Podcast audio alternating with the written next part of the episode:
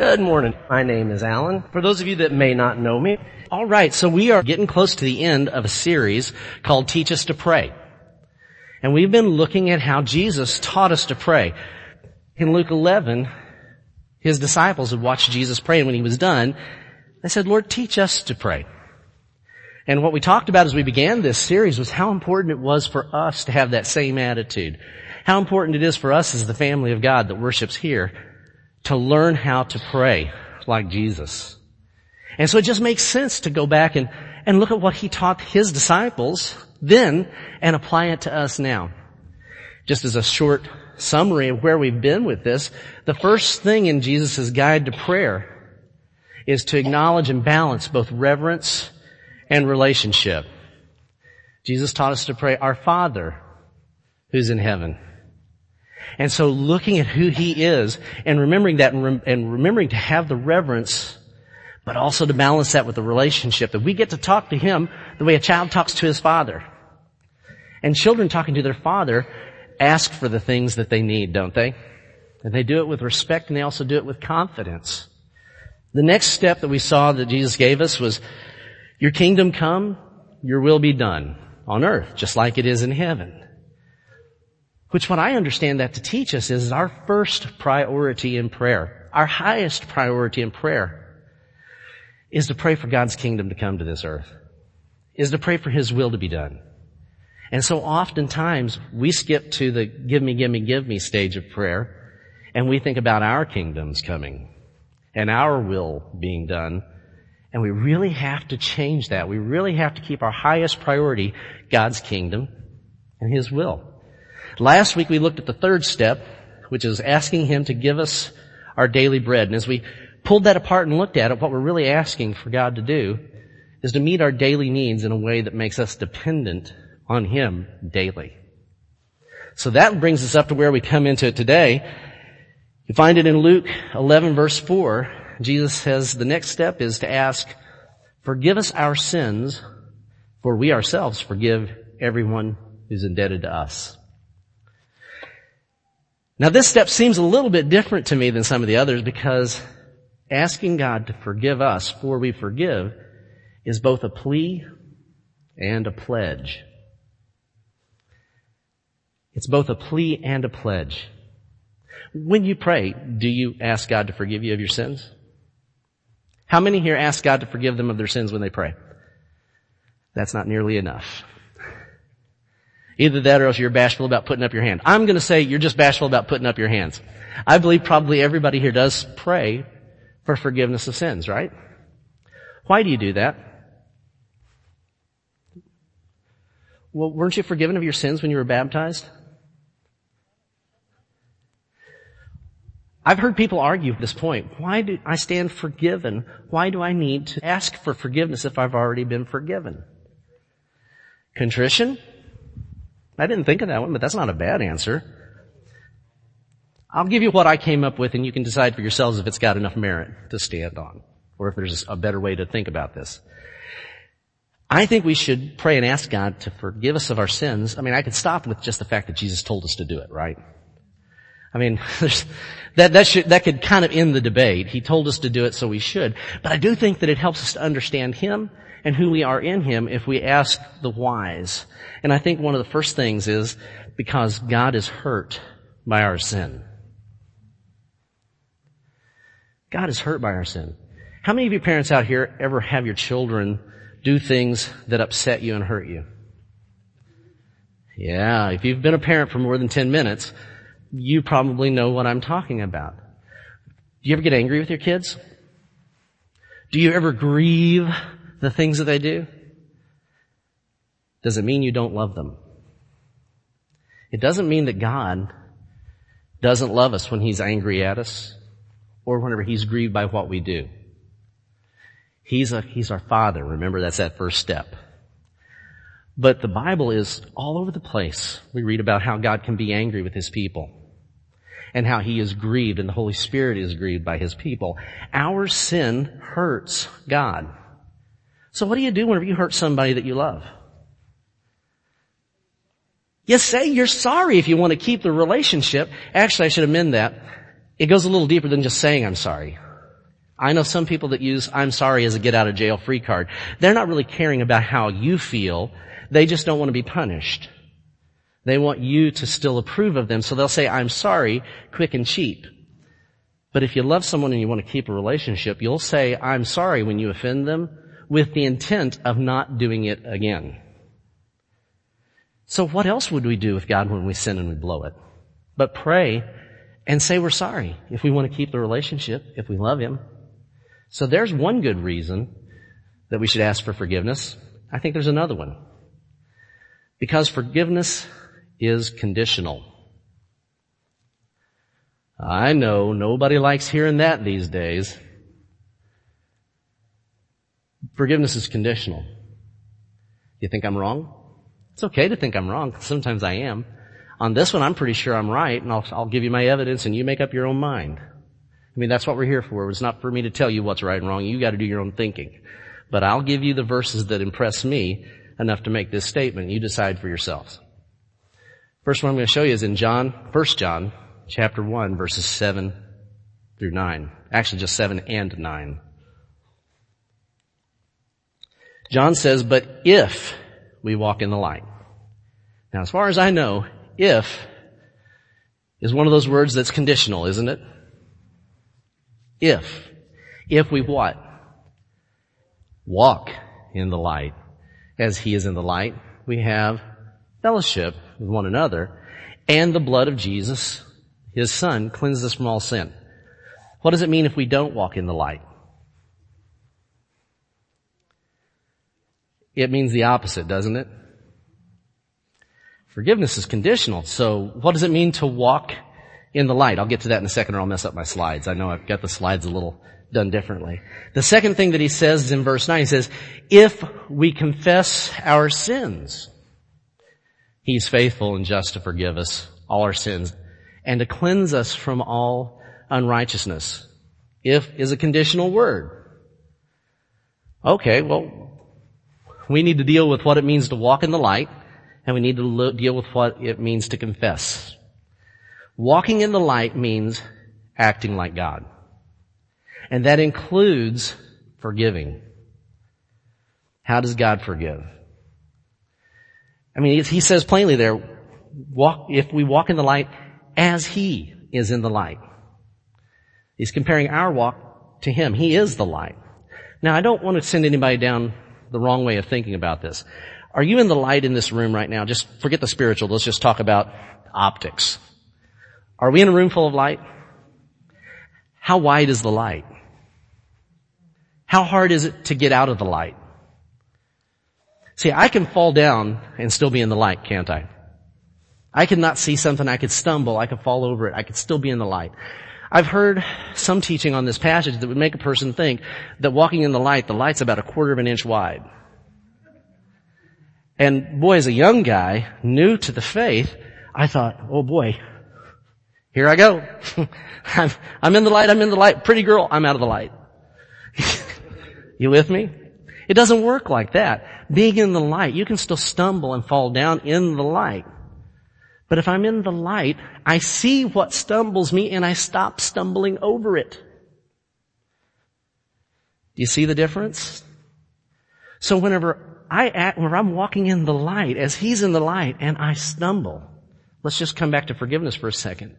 Someone offends me so deeply, harms me so badly, that I don't want to forgive. I'm holding a grudge. But then I'm confronted with what Jesus tells me to pray. I realize that I have stumbled and I've fallen. Now's when I choose whether I'm going to stay in the light or walk out of it.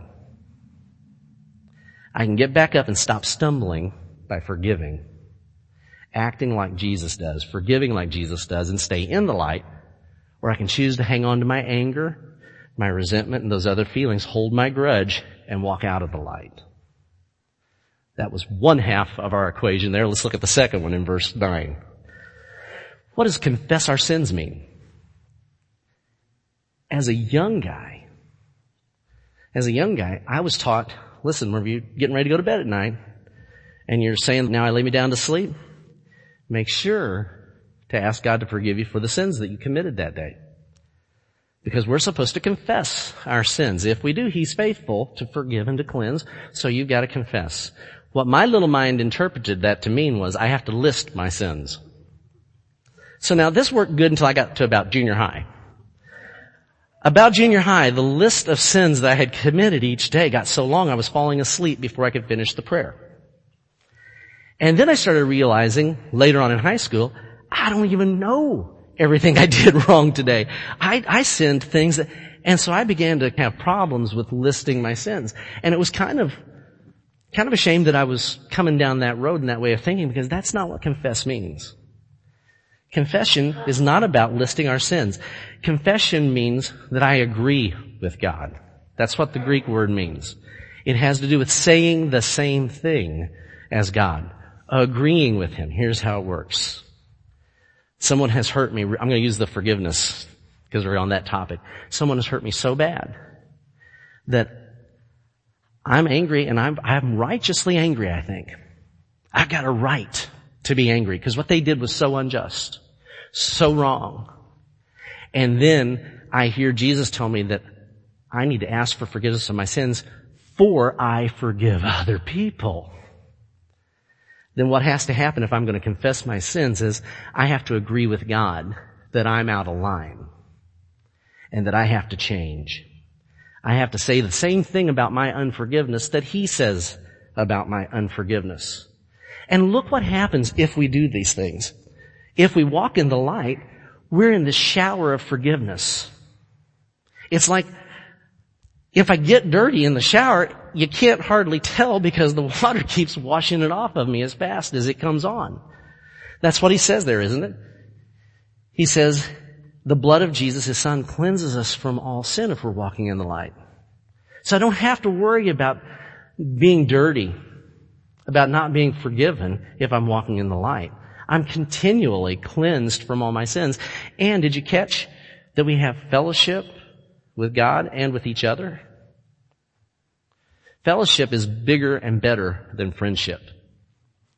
Friends come and go.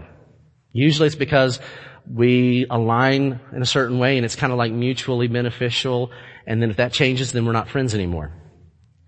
Fellowship, I don't mean to be trite, but I was once explained that the definition of fellowship is a couple of fellas in a ship. It's an easy way to think of it, but you know, if you're in a ship and there's two of you rowing, you have fellowship because you're working together for something. Whenever I first started coming around Greater Alton, Gary didn't like me much. Isn't that true? It's very true. I'm not sure he still likes me that much. But, he's got good reason why he doesn't like me that much if he doesn't. But our friendship developed secondary. What came first and primary is our fellowship. Because it didn't take too very long for us to see in each other someone who wanted to please God. And so we started helping each other. Are we friends now? He's, he's learned to like me. and I've learned to like him. But we have something more precious than friendship. We have fellowship. When we walk in the light, as He is in light, that's what happens. I cannot walk in the light if I refuse to be forgiving. Do you see that connection? The second half of it, confession, what happens is He cleanses us and purifies us from all unrighteousness. Cleanses us or purifies us. In other words, He changes how we think and how we act. He not only reduce, you know, takes away the legal charge against us, He changes us from the inside out. I think God wants us to change how we think and act when it comes to forgiveness. I think that's why Jesus makes it such a big, I mean, we're going to look at, this is actually too big of a topic for me to cover and do any real justice to in one sermon. Unless you want to be here for a couple of hours. And I don't think anybody wants to do that. So we're going to come back and, and finish up what Jesus taught on this topic next week. But I think it's fair enough to say that he's making a big point in his guide to prayer about us learning to forgive. It's a plea for forgiveness and a pledge to forgive that he wants us to put into our prayers. He wants us to think differently. He wants us to act differently when it comes to forgiveness.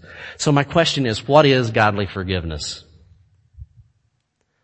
I have to qualify it and say godly forgiveness because what we think of as forgiveness sometimes doesn't match what God thinks of as forgiveness. So now these are my words. I, you won't find these phrases in the Bible that I know of. Godly forgiveness versus worldly forgiveness. So understand, I just made that up to communicate the point. But I think there's a difference between the way God thinks about forgiveness, the way He acts on forgiveness, and the way He wants us to forgive, and the way the world typically teaches us to forgive. What's godly forgiveness? Godly forgiveness is canceling a debt. It's canceling a debt. Now I could spend a lot of time giving you a lot of verses to prove that point, but I'm going to just trust that you've got the point. But by contrast, we have to look at what forgiveness is not because the world teaches us forgiveness in a different way. Forgiveness is not forgetting. Have anybody ever told you forgive and forget? How does that work? I still remember things that happened to me in grade school. Does that mean I haven't forgiven? If I canceled the debt, it doesn't mean that I can somehow, and see here's the problem. If we have a world's understanding of forgiveness, we may think forgiveness is totally impossible. And we may think that we've lost the light. And we may get so discouraged that we give up worshiping and following Jesus because we just can't forget something. Well, forgiveness God's way doesn't mean forgetting. It just means canceling a debt. It also is not pretending that it wasn't a big deal. Have you noticed this happen before someone does something and it really is bad? And they, especially amongst Christians, we think, I have to forgive. Jesus is clear about this. God is clear about this. So, you know, they, they punched me in the nose and burned my house down. Well, it wasn't that good of a house. And, you know, my nose didn't get broke. So really, you know, insurance paid for my new house. I guess it's not that big of a deal. And so then we minimize and rationalize in order to try and forgive things. That's not forgiveness. That's lying. That's rationalizing. Because you did not really forgive the sin that was done to you. You forgave something, some fictitious version of what was done to you. And if you've ever tried it, it will come back to haunt you. Because the truth will come out and say, no, it was really this big. It's not down here, it's really up here and then you'll be dealing with that same quandary. Another thing that forgiveness is not, is it is not the same as being reconciled. It is not the same as being reconciled. Boy, there's a, we could, we could actually just spend all of our time talking about these points. I'm not going to. Reconciled means that what is broken is put back together. For that to happen, the sin that was causing the break has to be stopped. God wants to be reconciled to the world. He stands having paid the price and put himself in a position to forgive every person everywhere, and yet most will not be reconciled to him because they will not stop the sin. They will not submit to him.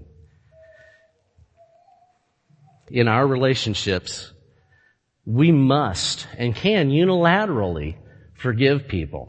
We don't need, if Brandon jumped up and slapped me in the face, it would, first of all, once I get myself back up, I can forgive him whether he's sorry for it or not. I don't need him to cooperate at all. I can forgive that debt. But I can't make him love me. I can't make him stop wanting to hit me. You see how that works? For us to be reconciled, Brandon's gonna have to stop hitting me. That and brain damage, or in my future, if he keeps hitting me which some might contend is already a present reality. So you see there's a big difference because how many people have thought, well, if I forgive them, that means that I've got to pretend like it never happened and we've got to be friends again. You know, if, if someone just cuts you off in traffic or they say something rude, that may not be quite as upsetting to think, well, I have to be reconciled to this person. But what if someone really has abused you? What if someone really is violent? You know, what about in marriages where there's an abusive partner? You see where this can get a little more difficult? If we think that forgiveness requires us to be close and we confuse forgiveness with reconciliation, we may never forgive. Okay, moving on. What else is forgiveness? Forgiveness is ultimately an act of mercy. It's an act of mercy. Okay, well, what's mercy? Mercy is similar to compassion, but it's more than just a feeling. It's something that moves us to action. Mercy is similar to compassion, but it's more than just a feeling. It actually moves us into action. And see, guys, again, when we pray, Father, forgive us, for we forgive, that plea for forgiveness also implies a pledge to be merciful to other people because God is merciful. In fact, I think it's Luke 6:36 says, "Therefore be merciful as your Father in heaven is merciful." Straight from Jesus. We have to be merciful, but mercy is more than just a feeling. It's like compassion, but it moves us into action. Mercy is also surrendering some of your rights. When it comes right down to it, mercy involves surrendering some of your rights. This is where I expect most of you guys here today, and me too, to have the hardest time with Jesus' teaching. Because as Americans, we stand up for our rights. We will demand our rights. But Jesus calls us as people who are merciful as God is merciful to surrender some of our rights. Back to Brandon. I'm picking on him because I can see him right there. If he slaps me in the face, justice would require that he be slapped in the face. Right? Good luck with anybody who wants to take that man on because he's a big man. Justice would require it though, right? But mercy says, I will surrender my right to justice and I will give you something that you do not deserve. I will not retaliate. That's forgiveness. I cancel the debt and I show mercy instead. Here's the truth about mercy. This is a hard truth. Only the merciful will receive mercy. Only the merciful will receive mercy. The unmerciful will not receive mercy. So if you came in here today and you thought you had a right to be angry, you thought you had a right not to forgive, not to be merciful, not to give up some of your rights, to be merciful like Jesus has been with you, like God has been with you, you will not receive mercy. Forgiveness is conditional. Matthew 5, 7. It's in the Beatitudes. Jesus said, blessed means you're in a good place. Blessed are the merciful. Why? For they shall receive mercy. I don't know how else to read that. If there was any confusion, I think James chapter 2 verse 13 might nail it down. There, James says, judgment is without mercy to the one who has shown no mercy. If mercy doesn't move you to forgive those who've done you wrong, then when you're judged, you won't be shown mercy either. That kind of cuts, doesn't it? Again, I, I'm just trying to tell you what the master taught. This was probably not a popular lesson in a lot of churches, but being popular isn't our goal, is it? Going the easy route isn't our goal, is it? I mean, if, if you've been applying these steps to prayer, didn't you already start adopting that your highest priority is for God's kingdom to come to this earth? For His will to be done to this earth? Are you really going to now scrap all that because you want to be angry with someone that deserves your anger? Are you going to be refusing mercy to someone because you have a right not to give up your claim to justice? You see how we end up undoing everything we've prayed to this point in Jesus' prayer if we don't learn to forgive, if we don't choose to forgive, and not just to forgive the world's way, but to forgive God's way. So how do I forgive the way God forgives? I forgive like God when I, number one, when I choose to lose. When I choose to lose. There are some things that you're going to have to lose and nobody can take them from you. You have to choose to lose these things. You'll find them. This is just one list, guys. This is in Ephesians 4, verses 31 and 32. Paul says, get rid of all bitterness, rage and anger, brawling and slander, along with every form of malice. Be kind and compassionate to one another, forgiving each other, just as in Christ God forgave you. This teaching is so clear throughout scripture. Over and over again. Because who we are is the new humanity, the new human. It's part of our role to forgive. You cannot be a part of this new humanity and hold grudges and refuse to forgive. They just don't mix together. So, what that means, if I'm going to choose to lose, I must surrender or lose my right to be bitter. Any of you guys dealing with being bitter? You might have a righteous claim or a right claim. I, I gotta be careful with my words here. You might have a right to be bitter. If you told me your situation, I might go, yeah, I, I understand it. You know, being bitter is, you know, I can understand it. But if I'm going to forgive like Jesus, I'm going to have to choose to lose that bitterness. I can't hang on to my bitterness and be forgiven myself. I'm also going to have to surrender my right to rage and anger. I'm going to have to surrender my right to brawling and slander.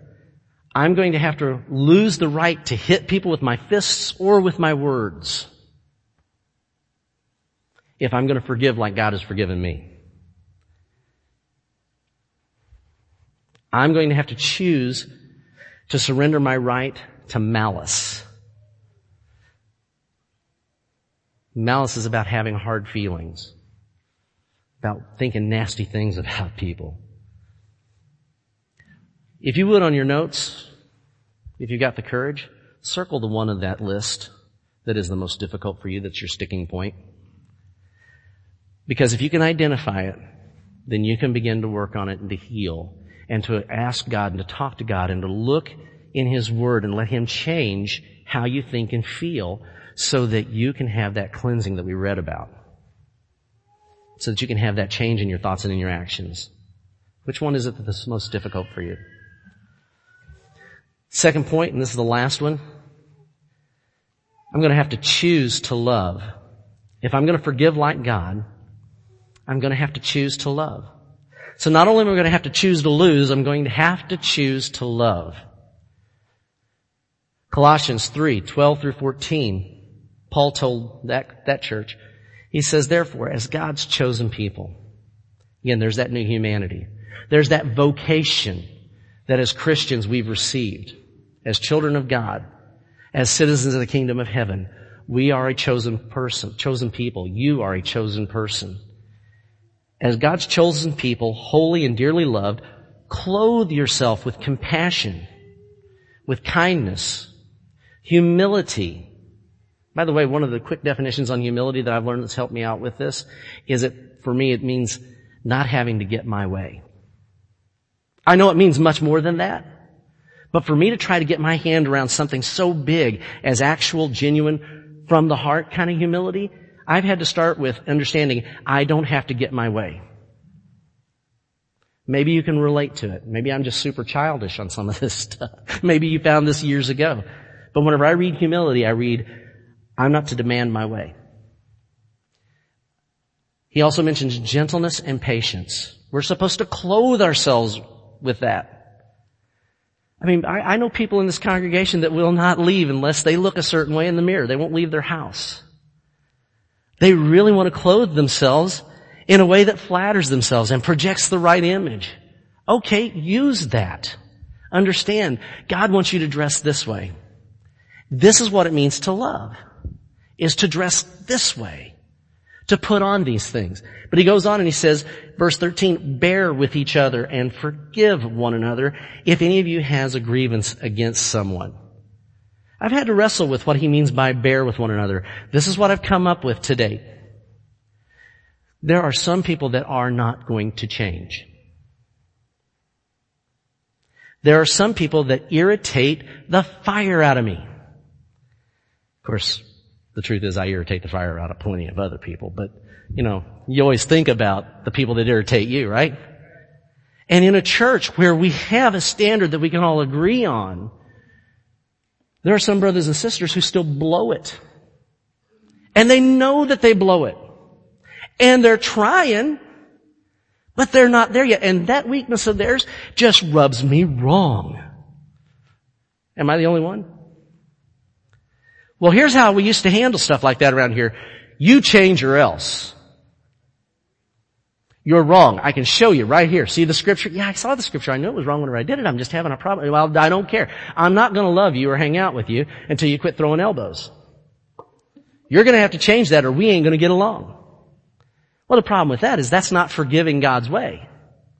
Bearing with one another, I think means I'm going to have to stand in relationship with this person and show mercy to them and surrender some of my rights until they get it. Until God changes them. I know if they're a Christian, God is working on them, but the thing is, is God may be working on them on some other point right now, and we'll get to the point that's bothering me later. I don't dictate the curriculum for another believer as to what God works on in their lives and when He works on it. I am also on the anvil. And I know for a fact in a crowd this size, I drive some of you guys nuts. I, for those of you who have trouble liking me, I don't always like me. So we're, we're on the same side on some of this, right? But here we are commanded to bear with one another and to forgive, which means canceling a debt. And then he goes on, he says, forgive as the Lord forgave you. Boy, do you get that repetition? How often forgive as the Lord forgive, gave you? How often that comes up in scripture? You know, whenever things are repeated over and over again, I think we should realize God's trying to get our attention with something. We're not to forgive as the world forgives. We're not to forgive as I would naturally want to forgive. We're supposed to forgive as the Lord forgave us. And he says, and over all these virtues put on love which binds them all together in perfect unity. Another scripture to show you is Ephesians 4, verses 32, which is actually the last verse in that chapter, and he goes on into the next chapter, chapter 5, 1 and 2. He says, be kind to one another. I gotta be honest with you. Some of you guys are kind to some of us and refuse to be kind to other ones. We will not fulfill the purpose God has for us as a church as long as we think we have a right not to be kind to all of God's kids. He says be kind to one another, tender hearted. So this goes beyond just the outward emotions because I can slap a, a, smile on my face and treat you a certain way and in my heart be just, I don't like this person. I don't like them. I don't like them. I don't like them. I don't like them. That's not good enough. It's got to be tender hearted. I've got to have some compassion for what that person is dealing with and kind to them. Forgiving one another as what? Christ is God in Christ forgave you. There it is again. There it is again. If we're walking in the light and we refuse to forgive, we're stumbling over that one.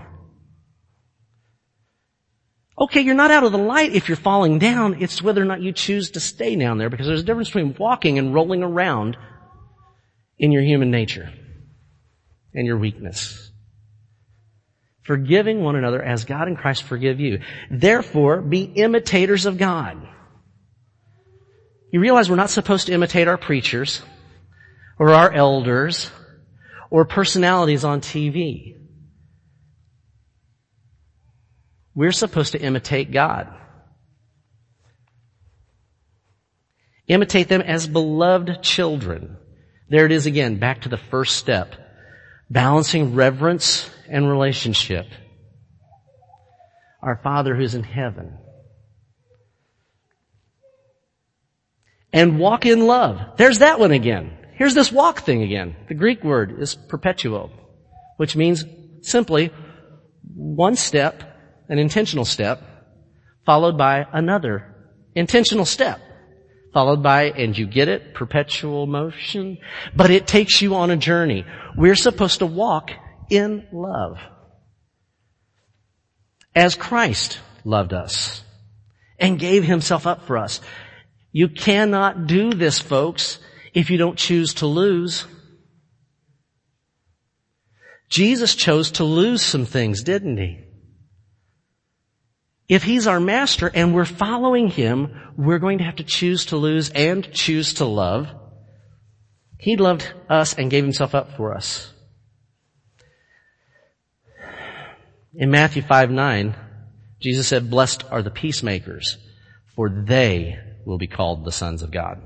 They'll be called the children of God.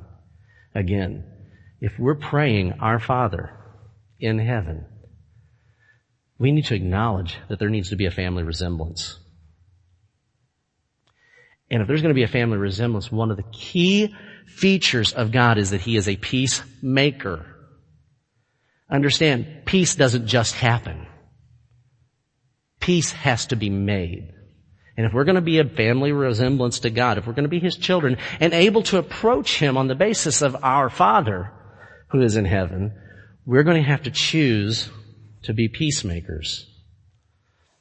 Being merciful is bearing God's image. Why did God create man? Do you remember the discussion there in early Genesis? Let us make man in our image. We're to bear the image of God like a mirror. Whenever you look in a mirror, it bears your image. God is light. Whenever we bear His image, we become light. I mean, this, is again taught throughout scripture, throughout the New Testament in lots of different places. Well, I did this once in a lesson where I took a mirror and had someone shine a bright light into it, and then I just moved the mirror around. Guess what happened to the light? I could direct the light into the darkest place and light it up. That is our calling as a new human. As a Christian, as a disciple, as a follower of Jesus is to bear His image. We're to have a family resemblance and we're supposed to shine God's light into the darkness around us. And where there is unforgiveness, it is dark. Look around. Watch your news. Good grief. Watch the cable news. It's dark out there. How much forgiveness do you see going on in the world around us? Well, are we helping? Are we, are we showing the world around us that it can be done and how to do it and that it's worth doing? Or do we look more like them? We have to choose to lose our rights to be angry and not forgive. We have to choose to love and then we'll bear God's image and we'll bring light into this dark world. And yeah, it can start with just the, the, the thing that's going on in your family or in your workplace. One last thought. How do you want to be forgiven? How do you want to be forgiven? Partially? Not at all? Look completely, fully. Look at what, I'm glad you said that because here's what Jesus says about it in Luke chapter 6 verse 38. He says, given it will be given to you. Good measure, pressed down, shaken together, running over, will be put into your lap. For with the measure you use, it will be measured back to you. The measure you use to dish it out to others is the measure that God will use to dish it back to you. Are you praying, Father, forgive me my sins for I am forgiving those who are indebted to me. Is that a part of your regular prayer life? Because that's powerful. There's the plea for your own forgiveness, which gets you thinking and understanding what God is forgiving you of, but it's a pledge that I will forgive others the same way that you've forgiven me. Are you praying that way? Will you pray that way? Is there somebody that you need to forgive? I mean, you're not going to get graded on this by me. I'm not asking you to write it down and, and, stand up here and tell everybody all your darkest stuff, but you need to deal with this. Is there somebody you need to forgive? I know people who are having a hard time forgiving people who are already dead. And they carry this burden. They're not free. Is there someone you need to forgive? Then get honest with it. Will you forgive them the way that God has forgiven you? Will you commit to praying, forgive us our sins, for I am forgiving others who are indebted to me? I'm going to stop the lesson here. I've gone longer than I wanted to. Thanks for being patient with me and letting me get all this out here as best as I possibly can. Let's pray. And, and guys, let's take seriously this challenge to pray like Jesus. Could you imagine in a crowd this size, if we pray like Jesus, how he will change not only us, but the area we live in? And his kingdom would come and his will would be done. If that doesn't get you excited, maybe we've miscommunicated because that's worth getting excited about. I mean, that's worth divide, that is what we've devoted our whole lives to. Let's pray and call it a morning. Heavenly Father, uh, man, it's hard to get our, our minds around this idea of forgiven. Some of us have been hurt so badly and treated so wrongly that everything inside us screams, I don't want to forgive. I don't want to forgive. But yet it's so plain. We must, if we're yours. We have to forgive. We have to choose to lose the bitterness and the anger and the resentment. We have to choose to surrender all of that, surrender those rights that we have. And we have to choose to be loving, to clothe ourselves with kindness and gentleness and humility. Father, we want to bear your image better. We want to be called sons of God. We want to be peacemakers. We want to make a difference in our homes and in our jobs, in this church and in our community for your sake and see your kingdom come and to see your will be done here on this earth. Father, I pray that you'll help, you'll forgive us of our apathy and our, our neglect of some of these matters. I, we, we pray that you'll forgive us when we get short-sighted and get caught up in this world and trying to find comfort and entertainment and those things. And when we get American thoughts in our heads stronger than we do your thoughts.